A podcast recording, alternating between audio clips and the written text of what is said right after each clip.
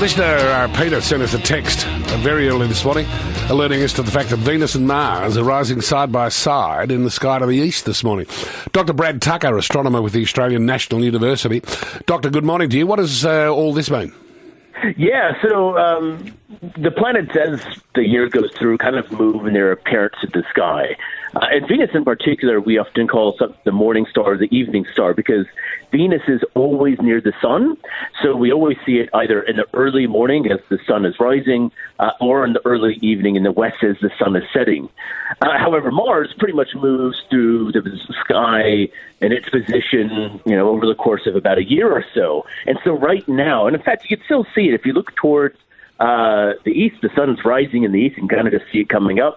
Um, there's two bright dark dots. One in particular is much brighter than the other, uh, and that brighter one is Venus, with Mars kind of looks like it's paired right next to it. And Mars uh, does appear red. We call it the red planet, and it does appear red uh, in the evening sky. How often does that happen, Doctor? So we get these pairings of planets more often than you think, um, and we kind of get the different combinations. Again, because they're moving, um, we'll get them throughout the year. You know, Jupiter will be with Saturn sometimes, and Mars could be with others.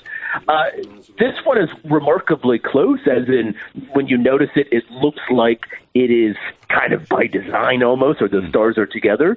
So it's something that with Venus and Mars, you get oh. maybe one every... I'm just seeing, the, just seeing the first photo. Yeah, it's great. Like, they are really close together, aren't they? Yeah, exactly. Like, you notice that it almost looks artificial how close they are. Yeah. Yeah. yeah. So, Doctor, on any given given evening, can you can you just walk out and point to Mars? So, Mars is visible only certain evenings. So, in fact, for the past few months, Mars really hasn't been up because it was kind of up during our daytime.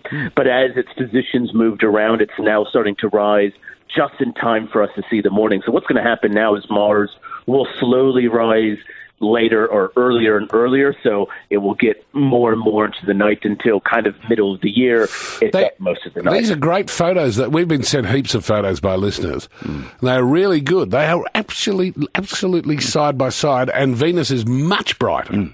Exactly. Venus is always super bright, especially this time of year when you can see it. And look, if you haven't seen a photo, you could still kind of just pick it out right now, or you could still see it tomorrow. So, uh, so Doctor, um, you say that Venus is always is always near the sun. Can you give us a tip on how we can always see Mars? Yeah, so so firstly, the trick of seeing any planet is if, even if you notice with your eyes tonight or this morning or tomorrow morning, planets don't twinkle. So stars twinkle, but planets don't. And oh, it's all... with the way uh, the light oh, goes to the Earth's atmosphere and our eye perceives it. So that's, that's one trick. That's really And good. Then if you see kind of Mars is reddish, and then all the planets appear to form a, a line or an arc across the sky. Mm. And that's because if you imagine our solar system is a giant disc, that's how they move around the sun, yep. um, they'll all be on this line. So if you see kind of a brightish dot in line with maybe other bright dots, none of which twinkle, and that red tint, that's Mars. Okay. So good. Um, Last uh, quick answer. What did Paul McCartney mean when he said Venus and Mars are all right tonight? So uh, I think he's more meaning that maybe it's a bit rough if you're seeing it at this time of the day or night. Good on you, Doc. Doctor Brad Tucker, astronomer with if anyone know, astronomer with the Australian National University. If anyone knows what Paul McCartney meant by that, please. I'm thinking probably what, a boy and a girl. Wonder, oh, yeah.